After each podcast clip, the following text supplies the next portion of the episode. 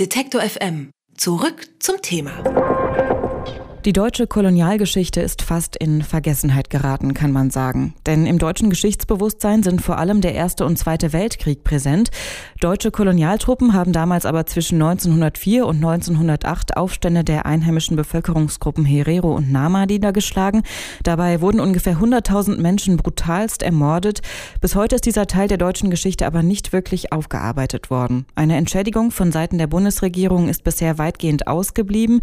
Am Wochenende hat nun der zweite transnationale Herero- und Nama-Kongress in Hamburg stattgefunden, eine Veranstaltung gegen das koloniale Vergessen. Ich spreche jetzt mit dem Historiker und Genozidexperten Medardus Brehl über den aktuellen Stand in diesem sehr schwierigen Teil deutscher Geschichte. Guten Tag, Herr Brehl. Guten Tag, Frau Wob. Deutsche Kolonialtruppen haben Anfang des zwanzigsten Jahrhunderts bis zu hunderttausend Herero und Nama getötet. Das ist eine erschreckend hohe Zahl. Trotzdem hat man den Eindruck, dass dieser Teil der deutschen Geschichte ja relativ unbekannt ist. Wie ist das möglich?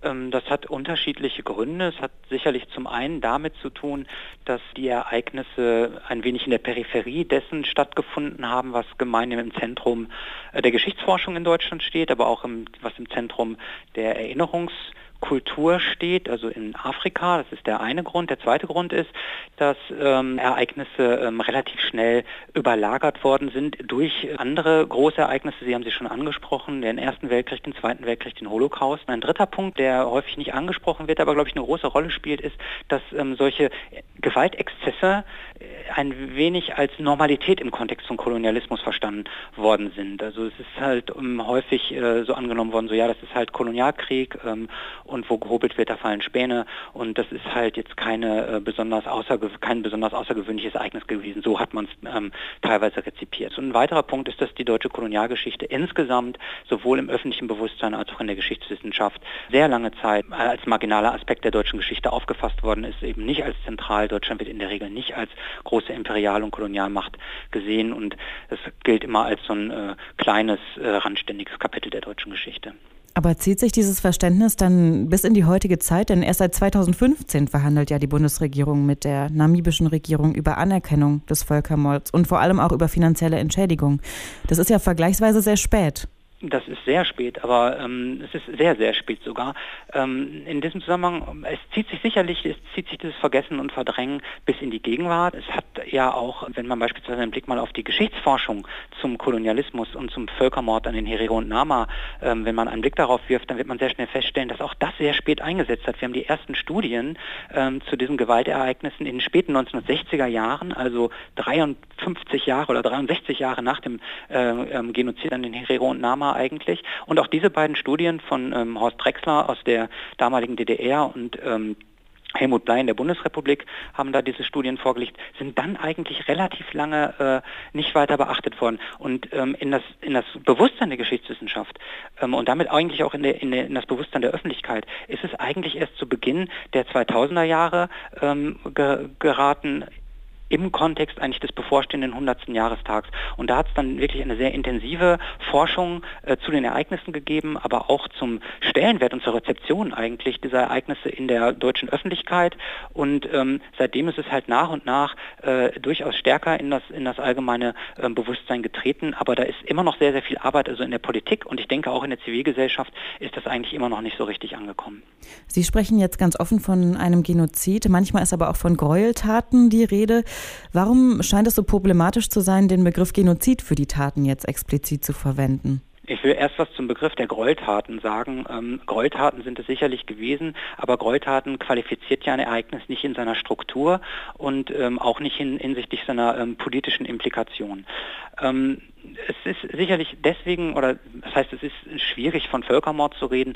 Ich weiß nicht, ob es schwierig ist, von Völkermord zu reden, sondern man muss sich fragen, warum wird der Begriff nicht verwendet in manchen Zusammenhängen? Und ich denke, das hat zum einen mit den Dingen zu tun, die ich angesprochen habe, also koloniale Gewalt gilt als irgendwie ein normales, äh, eine normale Begleiterscheinung des Kolonialismus, und ähm, man hat dann relativ wenig auf die politischen Implikationen dieser Ereignisse der Jahre neunzehnhundertvier bis sieben geschaut. Ein zweiter Punkt, der immer wieder angebracht wird, warum man eben nicht von Völkermord mit Blick auf neunzehnhundertvier sieben sprechen will, ist äh, das Argument zu sagen, so die Völkermordkonvention ist erst aus dem Jahr neunzehnhundertachtundvierzig und es gibt in, für, es ist ja eine rechtliche Konvention, ne, das ist ja Völkerstrafrecht, und ähm, ähm, äh, rechtliche Verordnungen haben eigentlich, es gibt noch Rückwir- gibt's ein Rückwirkungsverbot. Also man kann im Grunde keine, nicht für Dinge bestraft werden, die ähm, begangen worden sind, bevor etwas im Prinzip gesetzesmäßig äh, auch sanktioniert worden ist.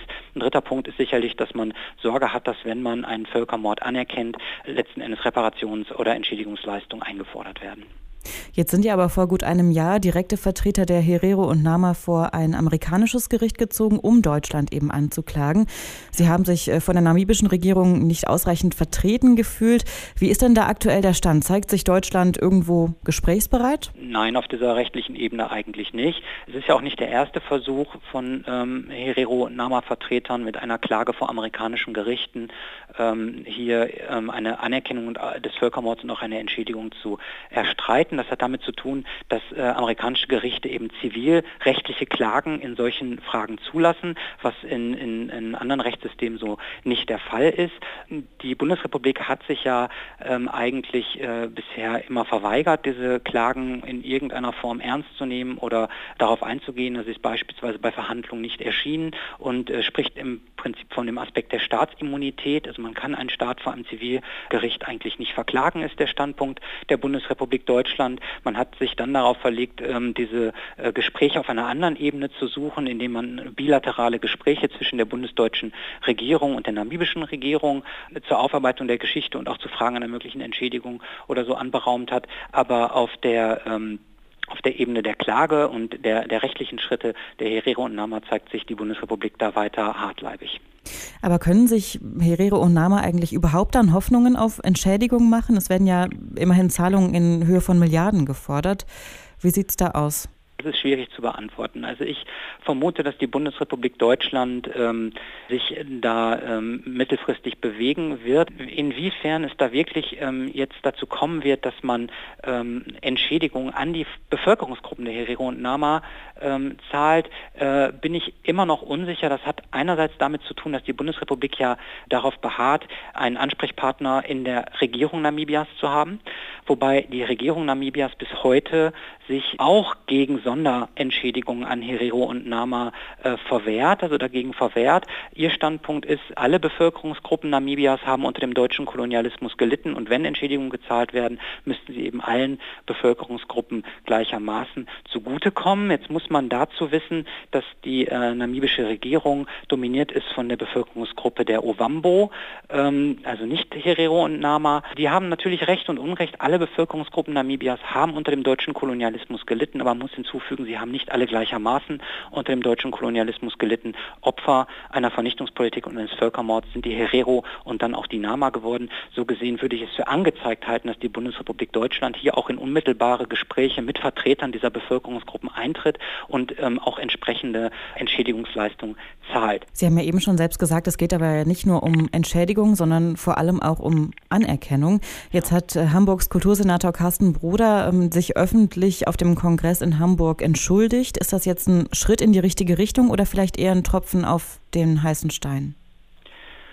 Ich denke, es ist ein Schritt in die richtige Richtung und zugleich ein Tropfen auf dem heißen Stein, aber ähm, der stete Tropfen höhlt den Stein. Ich denke, je mehr ähm, Politiker und Amtsträger in der Bundesrepublik Deutschland eine Entschuldigung aussprechen und auch eine Anerkennung für den Völkermord aussprechen, umso näher kommen wir vielleicht dem Punkt, dass es eine äh, Parlamentsresolution geben wird, ähnlich wie der äh, Resolution zur Anerkennung des Völkermords an den Armeniern.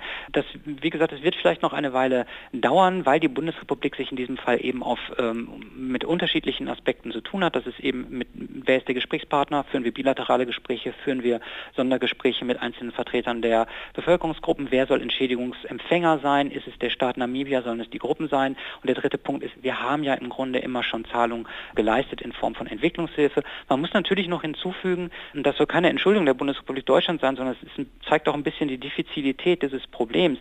Die Bundesrepublik Deutschland hat ja niemals den Massenmord an Herero und Nama geleugnet. Und es ist ja niemals geleugnet worden, dass da ein Kolonialverbrechen stattgefunden hat. Man hat sich eigentlich nur immer verwehrt, diesen Begriff des Völkermords zu verwenden und den daraus resultierenden möglichen Sonderzahlungen. Ich denke, das sind Aspekte, die zu berücksichtigen sind und die es im Moment noch ein bisschen erschweren, dass die Bundesrepublik da große Schritte macht. Über den Völkermord an den Herero und Nama Anfang des zwanzigsten Jahrhunderts und den andauernden Streit um Entschuldigung und Entschädigung habe ich mit Medardus Brehl gesprochen. Er ist Historiker an der Universität Bochum. Vielen Dank für das Gespräch, Herr Brehl. Vielen Dank. Alle Beiträge, Reportagen und Interviews können Sie jederzeit nachhören im Netz auf detektor punkt f m.